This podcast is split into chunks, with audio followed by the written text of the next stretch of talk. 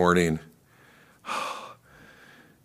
in reverence and in great, great gratitude and thankfulness for you, the most awesome, almighty God, would look upon us and set your love upon us and save us.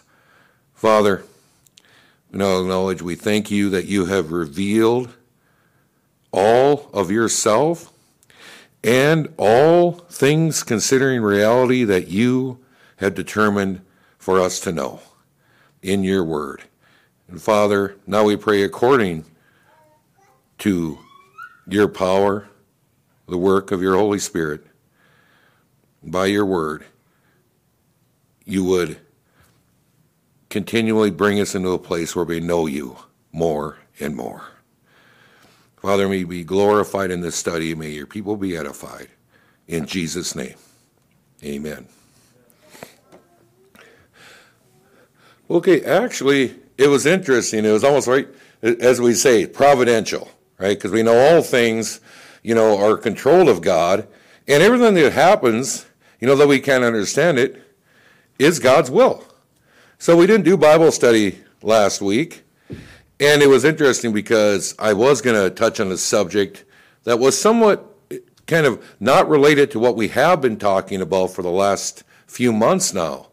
And that is, if you remember, we started out Romans 12, 1 and 2, right? And that is, what, what, is, what does God ask of us? What is a Christian life?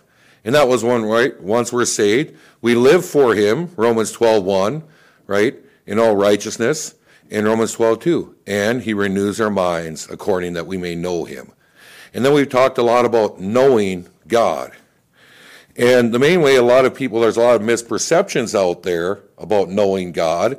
There's all these prayer manuals and prayer books out there about uh, getting quiet before God, saying prayers in a certain manner before God, emptying your mind so you can hear from God, all these unbiblical things that supposedly are Christian and truth, but they don't line up with what Scripture says. So we know they're not. As a matter of fact, Scripture itself says all we need to know God is by a Scripture. It's only Scripture. You know, every thought that we have, if it's not in Scripture, yeah, I'm not talking one plus one is two, okay? We can, but anything that concerns us about life, about reality, about God, about principalities, about powers, about Christ, if it's not in Scripture, we cannot know that it's true. The best we can do is maybe. I don't want to live my life by maybes. Amen. So anyway, I mean, just you know knowing God and First of all, I just want to compound this on what we're going to start looking at starting this week is the attributes of God. Amen. We finished up looking at we what we know. We know God is a triune God. God the Father, God the Son, God the Holy Spirit. Right? All the Godhead, all God, one one being, right? One Godhead, but three distinct persons. You know, we talked about that, for instance, when Jesus said that he and the Father would send he, the Holy Ghost, right? It's a person. And we know, we know that we know from Scripture that, of course, the Son has always been, the Holy Spirit's always been, the Father has always been.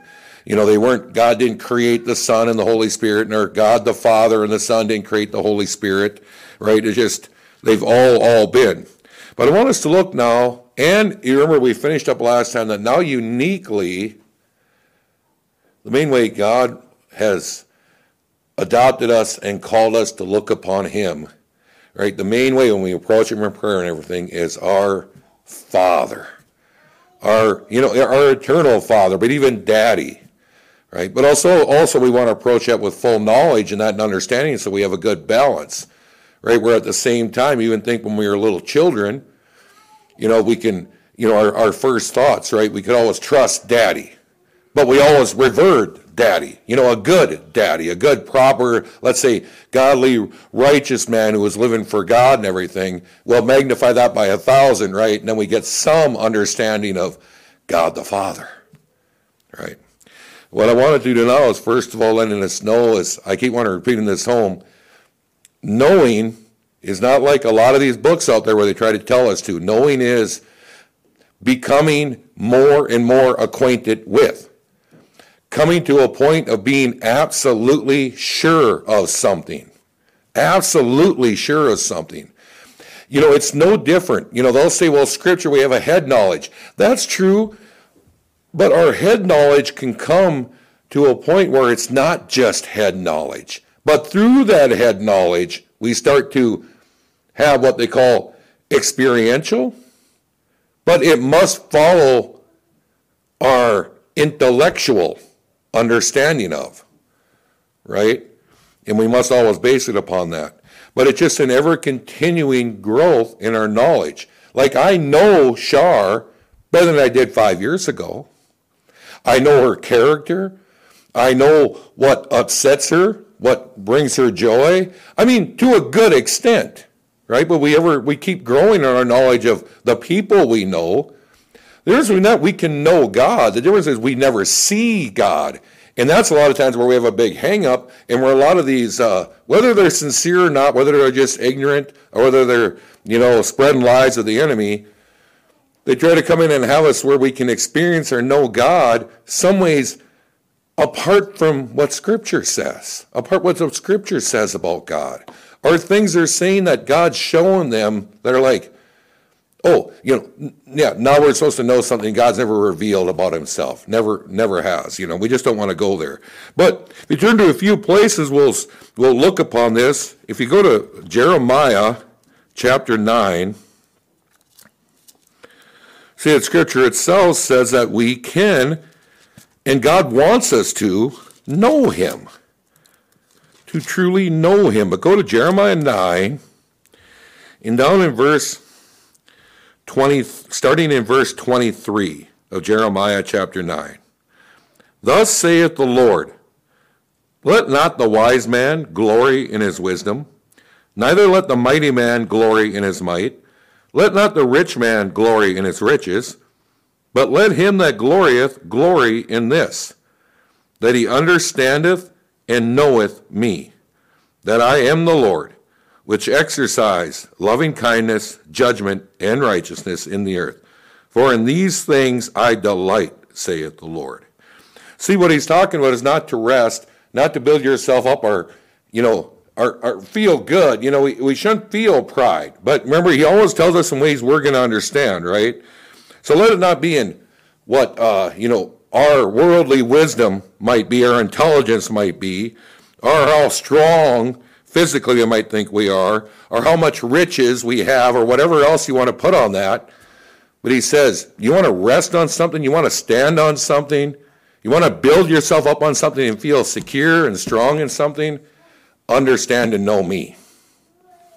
And then he gives us three great, great descriptions of himself there that, right, he delights in loving kindness, judgment, and righteousness. You know, we can always understand, well, righteousness and loving kindness, well, one thing missing today, in today's society, right, even in the church, oh, don't like talking about that judgment thing. But he does delight in those.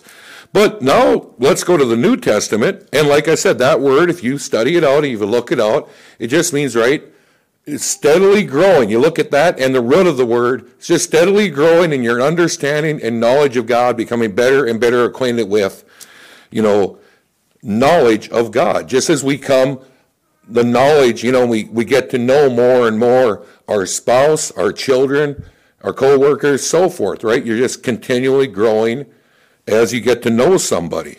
Well, the book of John, in chapter 17, in the great priestly prayer, remember Jesus is praying for all of us. He says in verse 3, and this is life eternal, that they might know thee, the only true God, and Jesus Christ, whom thou hast sent. Again, that word know, right? They're becoming a, more and more acquainted with, right? Becoming more and more assured of, you know, what we know of them, right? And just like as we look at his attributes, what we attribute to him, right? His character. You know, his character, the way a person is right? What's you know, what, what's true about God. That's what we want to start looking at today, right? What's true? Who is God? What is God like? How does God describe himself and reveal himself to us? But he says we can, and he invites us to do so. One last place, go to 1 John chapter 5.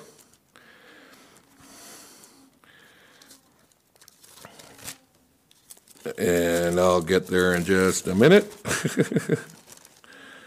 1 John chapter 5, verse 20. And we know, right, are assured of, that the Son of God has come and has given us an understanding that we may know him, right? Be, be assured of, become acquainted of, be, be absolutely assured of, right? May know him that is true and we are in him that is true, even in his Son, Jesus Christ. This is the true God and eternal life. Amen. So you just see there, he constantly, he not only, he calls us, right, to know him, he assures us that when we apply ourselves, obviously we can know him. And to a greater, greater extent. Remember another place, you know, when, when, when John wrote, John wrote, he said, you know, I write to you, children, because you have known the Father. But they, they were children in the faith. But in what sense did they know him? They had come to believe. See, so our knowledge starts. And that's what they say when they try to do all this trickery. I call it trickery. And truly, you're right, seducing spirits, doctors, and demons, that's a good word to put on it. But when they try to make you think knowing God is something well, scripture alone, no, it's like the Gnostics of old, right? These people in these false religions and these cults. You can get in there and experience something or know something about God that you just can't find out through scripture. And that would that would mean scripture's wrong. And we know that's not true. Henceforth we can discard all the teaching that would be contrary to it. Okay, with saying that, I like a statement that I heard and I kind of, you know, boiled it down to a shorter one, but it's this. You know, one uh, pastor said, right, the most important thing about you, about me, about any of us, right, is what you think about God. Everything else is secondary to that. Because what you think about God is going to direct your everything else in your life. Your actions, your, your actions, your thoughts toward other people, how you treat, right? The richer and fuller and more correct our understanding of God is, right? The more richer, fuller everything, our, our worship will be, our lifestyles will be, in more and more in accordance with Him, in what pleasing to Him. But where our views and thoughts, understandings of Him are incorrect, right? And it can it can vary in degrees, right? That's going to affect the rest of our walk. It's going to it, just it does, and it will. so with that, right? The attributes of God define for us who God is, right? He has revealed himself, revealed himself in Scripture. And I thought of a lot, there's a lot what people put down for attributes of God. There's uh, you know, there's the attributes that you know he just doesn't give us. You know, like you know, his his uh, you know his omnipotence, his omniscience, and, and that. I'm not going to try to boil him down to some he shares with us to some extent. You know, like his love. You know, we, we're we're able to love in that. But we're just going to talk on him. But I thought the one is the most. I believe the more studying it, because I'm always so impressed and enamored with like God's omnipotence and then his omniscience right, is, is all knowing. But I think the one that always, I think, that we have the, I think, the hardest time comprehending. I mean, that's the deepest truth, the one to get a hold of first and foremost, his self existence, his eternality, that he exists in and of himself. He needs nothing. You know, you don't have to turn there because we are so familiar with it, but think of how the scriptures open up. In the beginning, God. In the beginning, there was just God Father, Son, Holy Spirit. In the beginning. That was it. And there was nothing before God. And without God, there'd be nothing today. Right? Because, you know, here's the thing. It, it's funny. I watched a few of them, you know, uh, I, I, watched a debate just to see, well, what, has anyone here ever heard of uh, Christopher Hitchens? He's a big time atheist. Oh, did, did, did, is he one that just, just died a while ago? Okay. I, I was watching a, a, a, debate that he had. You know, I think it, it, it, was rather rather recent. From if I remember what it said on there, maybe they just the recording was recent. They just put it up on YouTube. But it's interesting. He's arguing for that there's no God. You know, what I like is the fatal flaw. The most fatal, fundamental flaw in all of that is this all evolutionist and everything else, right? And then there's a certain laws you can't avoid. You need something to create something. Nothing creates nothing. So, however they want to do it, however many want years they want to put on it, however they want to say molecules, atoms, whatever, Big Bang, whatever they want to do, what something had to create the something that turned into everything. If there at some point in time there was nothing, that means there's always will be nothing. Because you need something to create anything.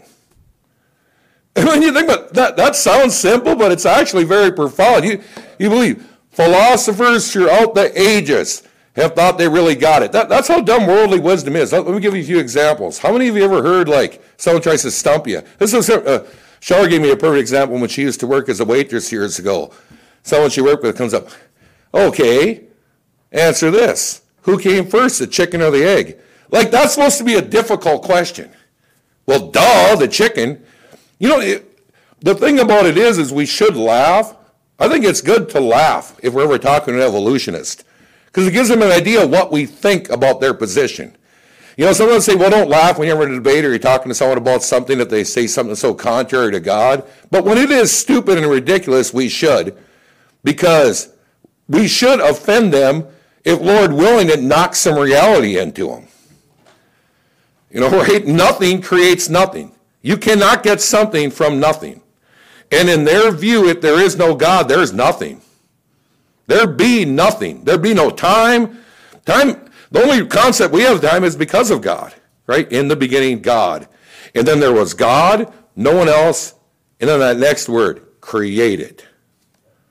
He created everything. You know, that's why his self existence and his power kind of go hand in hand. So we're going to run across that, and you can't help but think of his absolute, it's absolute power. There was nothing but God. And then he started to speak, and then everything came into being. it's an amazing thing. Yes, go ahead.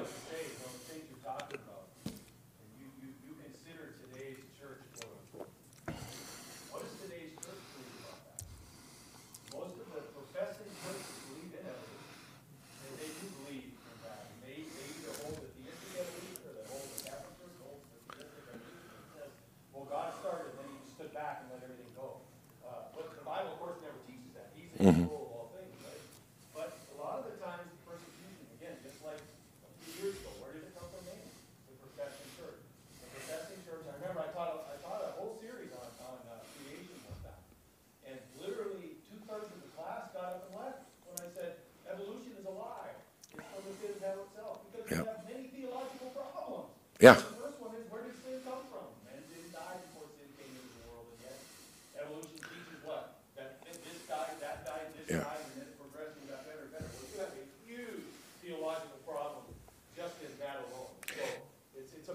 Yeah.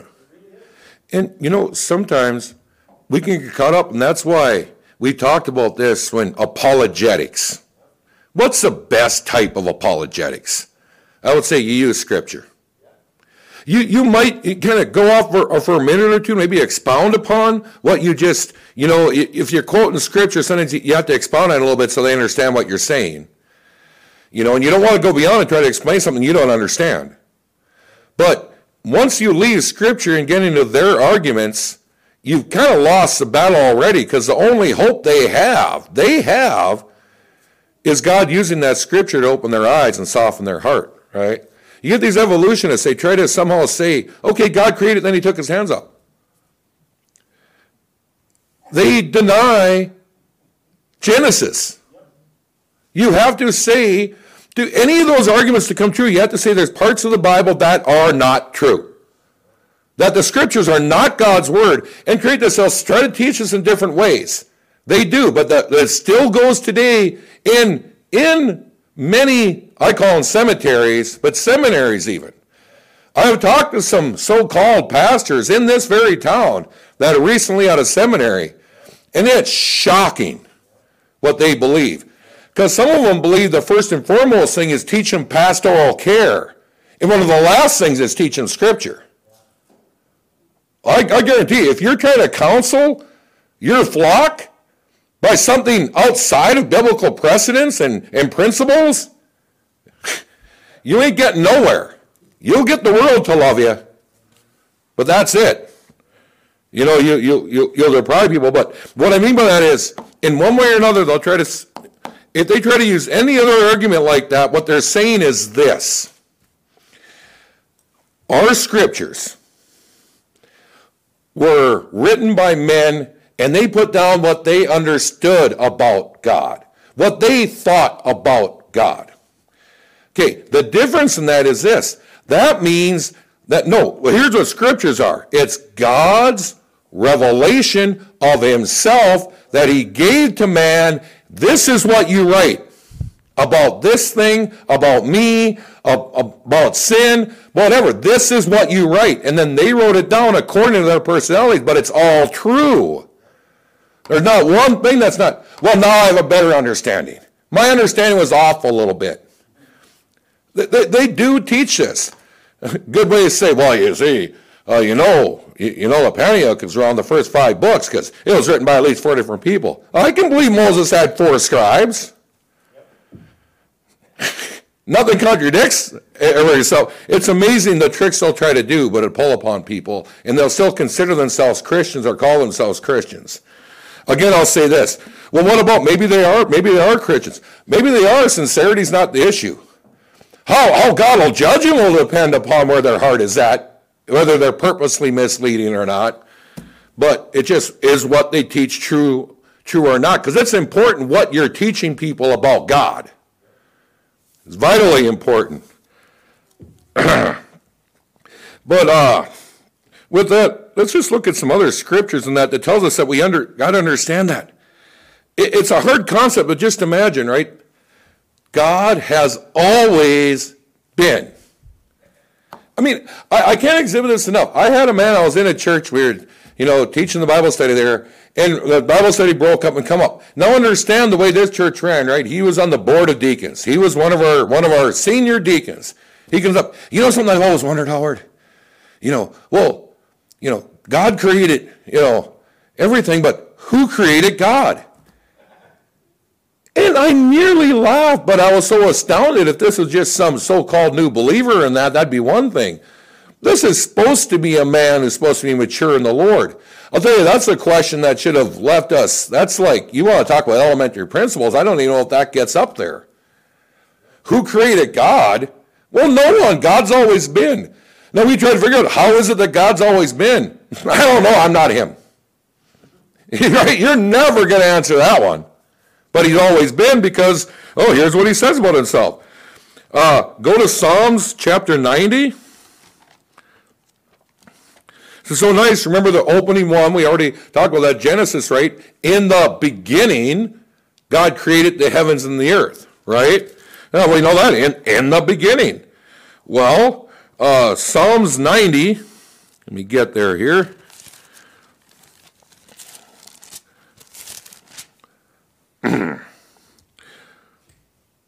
Psalms 90, verse 2. Before the mountains were brought forth, or ever thou hadst formed the earth and the world, or, you know, before thou had formed the earth and the world, even from everlasting to everlasting. Thou art God. You know, everlasting, everlasting, just another way say from eternity to eternity. we just cannot really grasp eternity. Right? I mean, we're going to look, we even have instant mac and cheese, right? We don't want to wait for nothing. Try to grasp eternity. yeah.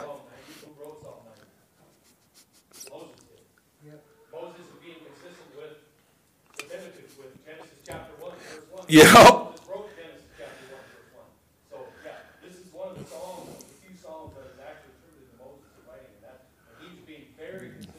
Yeah. And that's another thing you always find these people that try to get out of scripture. Remember, scripture is always consistent. It is always consistent, written by, depending on who you think, 39 or 40 people over the course of 2,000 years, and nothing agrees, disagrees with another part. It all just flows together. You have people born at different times, different, different levels of intelligence, different, different backgrounds, everything. And yet, what they say is just always uniformly true. There is nothing else in all the world. The Bible itself is supernatural. You know, we get it but that's just another thing. But just imagine from everlasting to everlasting, God always has been, He always will be. Right? Go to Psalms 93. And this is just a few. You know, we could look at a lot of other ones, even words that don't that doesn't always use everlasting right? Eternal. Uh, but I just want to look, us to look at some to see the scriptures. Uh, he wants us to know this, right? But uh, Psalm 93, again, in verse 2, right? Thy throne is established of old, even that thou art from everlasting. And of old there, right? Of eternity. Of old. right?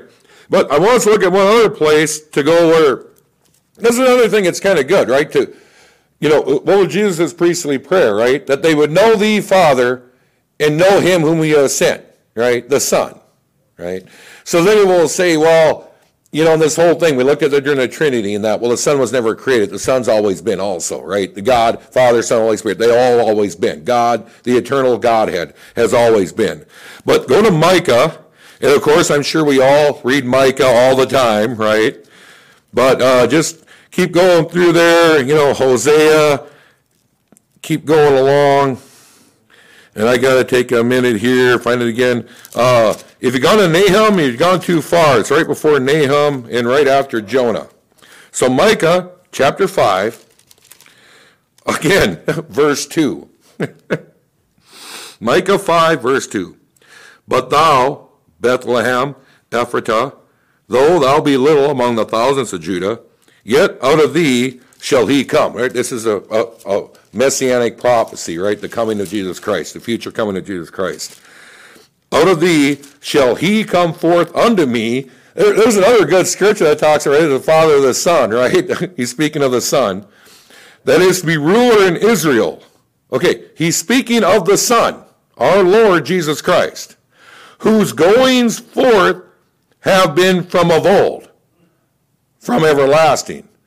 Now we all know from the Psalms, well, so who's from of old and from everlasting? God. Right? So there's another scripture too. The Son is and always has been God. Right? But unique because the Father is even differentiating between him and the Son. But it's just it's it's so amazing reading those. But you know, to just understand that, and I, I, I, can't help this because as I as I was studying for this, and especially this morning as I was I was listening, I'd recommend to anyone to just well, and you got to be ready, have your coffee and everything, but go and look at R.C. Sproul talking about here's a nice fancy word, aseity, the aseity of God. So another word of saying is his self-existence, his self-sufficiency, that he exists in and of himself. He has life in himself. He needs nothing from any outward source. There is no other being that can say that. Every other being, human being, creaturely, angelic, needs needed something to be, and needs something to help it keep going on. But not the supreme being, not the being, not God. God existent in himself, he needs nothing. He doesn't need us, right? He doesn't need money. He doesn't need life because he has life in himself and he gives life to whoever he chooses, right? And it's just so amazing to think of what all, in essence, is there. That's why we we know it, all his other attributes, and we flow, we get a much better understanding, and we understand that he's always been, right? Why does he know everything? Because he's always been. But it's not just that. He also knows the future because everything's in his will. It's, he's sovereign, right? He created everything. He holds it together by his power. At any moment, if you removed his hand, everything would come undone. Can you imagine seeing water come undone? It would. It's molecules. And that um, when you think, just think about that. There, at one time, there was no water. It's a concept. Just thinking that. At one time, there were no rocks. At one time, right, there was no people, there was no animals. Right? He created everything. There was no stars to look up at, planets to look up at. There was God. And then he started to speak. He started to exert his power. Right? yeah, go ahead.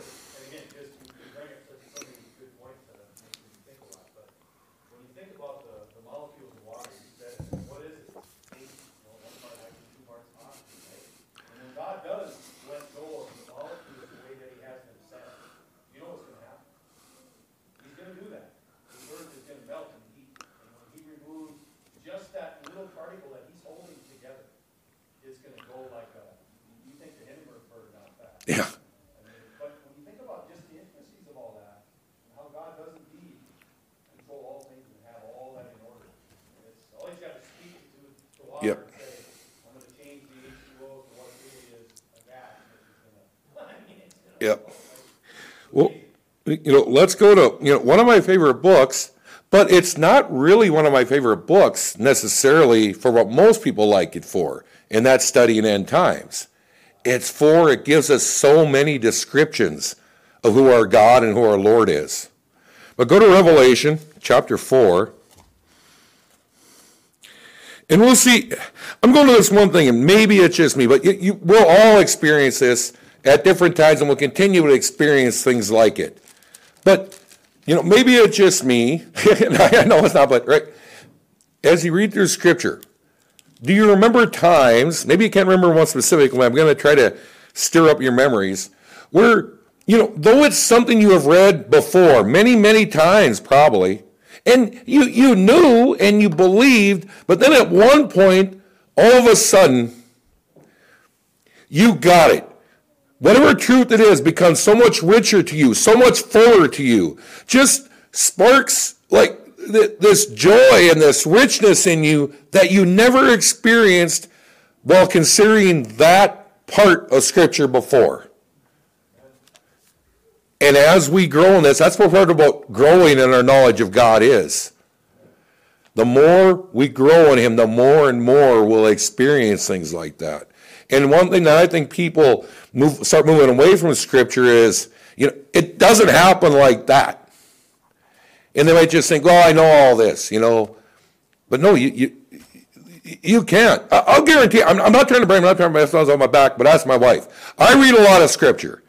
I'll, I'll, I'll, tell you, a lot of times I can be talking one thing and all of a sudden I, I, I see in my, in my head how, how five or six or seven other things relate together and I'll start talking them all and then pretty soon I forgot what I was talking over here. But I mean, I know scripture.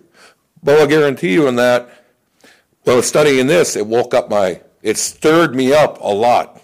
It got me to really think a lot deeper about this issue of the eternality of God. You know, but when we read in Revelation chapter 4, Revelation chapter 4, and I'll just start reading in 8 through 11. Let's just, just read there, right?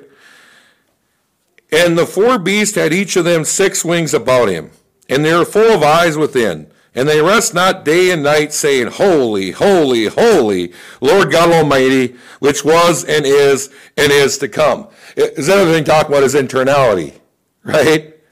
He is, he was, he is to come. That's another way of saying it there. Also, you know, we'll get into that later, but the holiness of God. But and when those beasts give glory and honor and thanks to him that sat on the throne, who liveth forever and ever, the four and twenty elders fall down before him that sat on the throne, and worship him that liveth forever and ever. You notice they keep saying that. And cast their crowns before the throne, saying, Thou art worthy, O Lord, to receive glory and honor and power, for thou hast created all things, and for thy pleasure they are and were created. You know, that, that's an amazing statement when you think of that, because all things. Do you think of that? I mean, all things. Just think of all the heavens, the heavenly realm, angels, principalities, powers, you know, when they talk about spiritual wickedness in high places, there is nothing. I'll tell you, sometimes our thinking gets off when we use phrases that we don't really think out that really aren't scriptural. Oh, the battle of good and evil. I'll guarantee you, God's won. There's been no battle. I mean, even even what even the fall was according to his good plan and purpose. He created us in the beginning. It's not like, wow, I didn't see that one coming. Right? He, he, he purposed the perfect, you know, the death of Christ for our sins, right? He's waiting for that moment in time. They decides, now, now I'm going to act.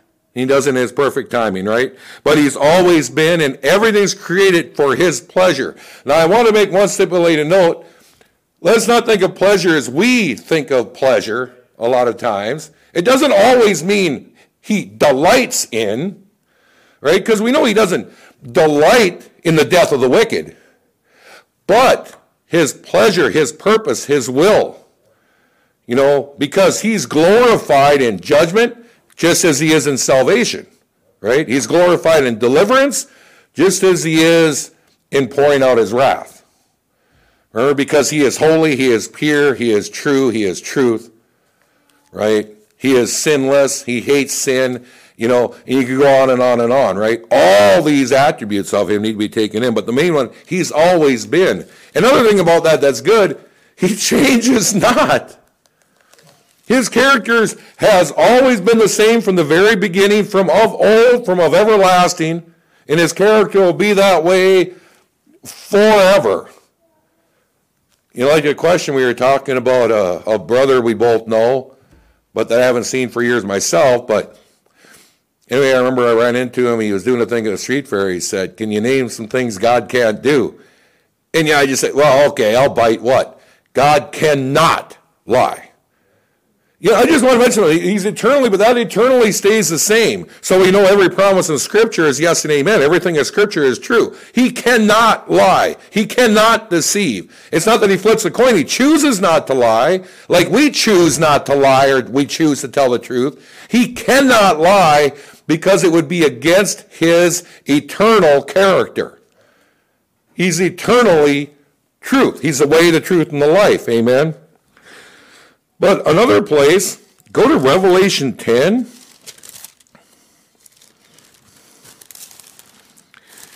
And in Revelation 10, where does the time go? In Revelation chapter 10, in verse 6, you know, God's, you know, he's pouring out his wrath, you know, judgment has begun, right? In verse 6 of chapter 10 of Revelation. The, well, I'll start in verse 5. So he, you know, said, And the angels I saw stand upon the sea and upon the earth lifted up his hand to heaven and swear by him that liveth forever and ever.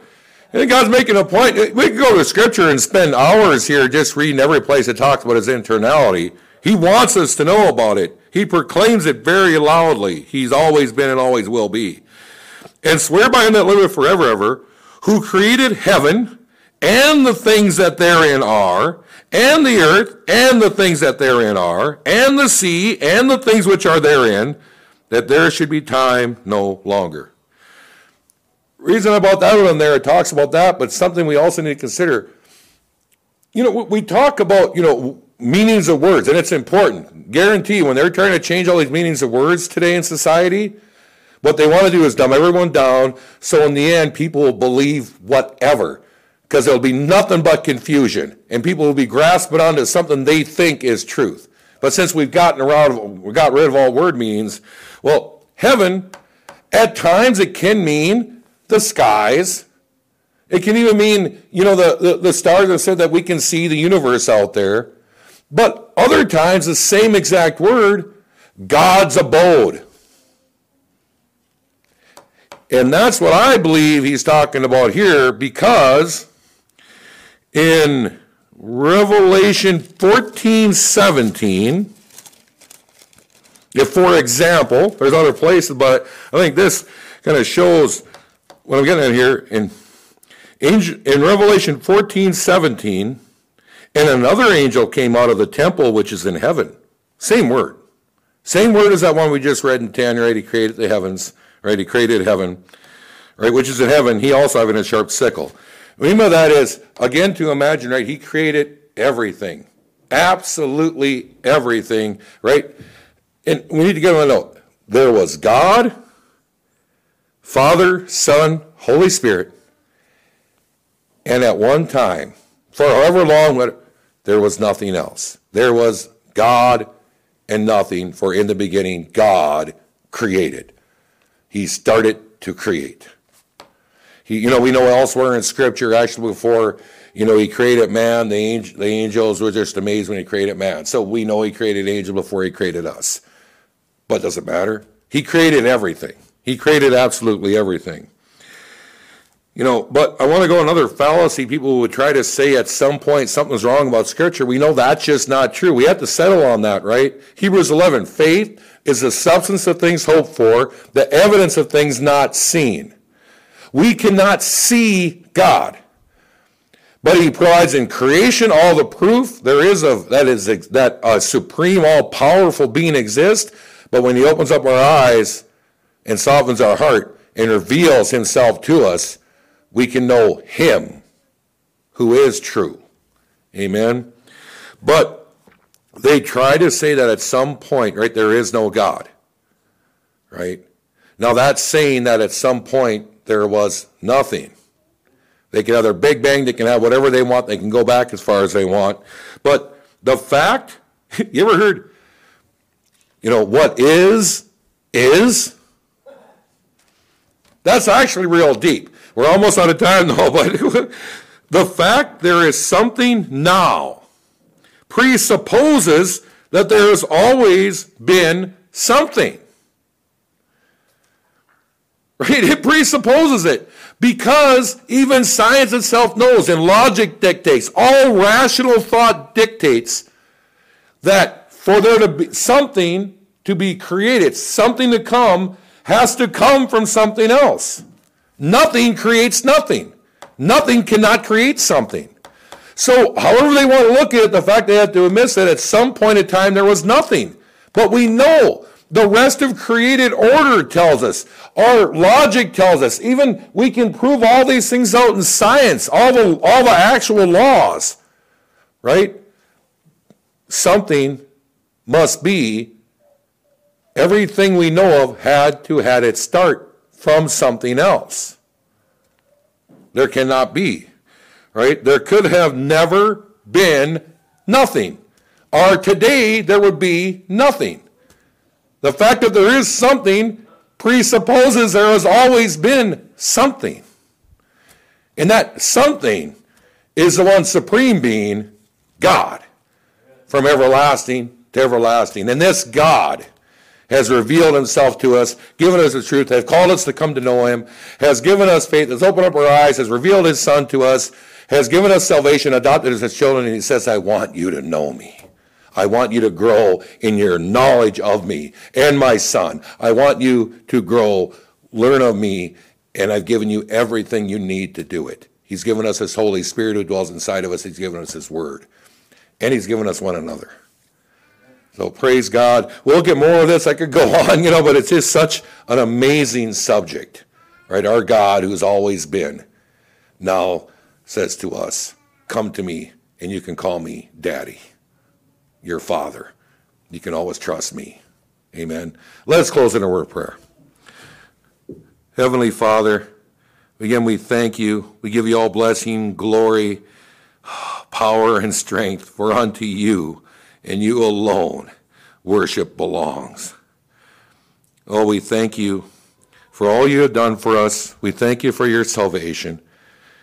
Father, help us what we learned from your scripture by your word according to your good pleasure. May we be transformed more and more in the image of your Son. May the old man be chiseled away and the new man be built up, that we may be more and more Christ like always. And Father, we ask your blessing upon the upcoming service, Lord. May your word go forth and those that hear be built up, edified, you know, changed. If any lost here, Lord, may you use the word preached today to reveal your Son to them. In Jesus' name, amen.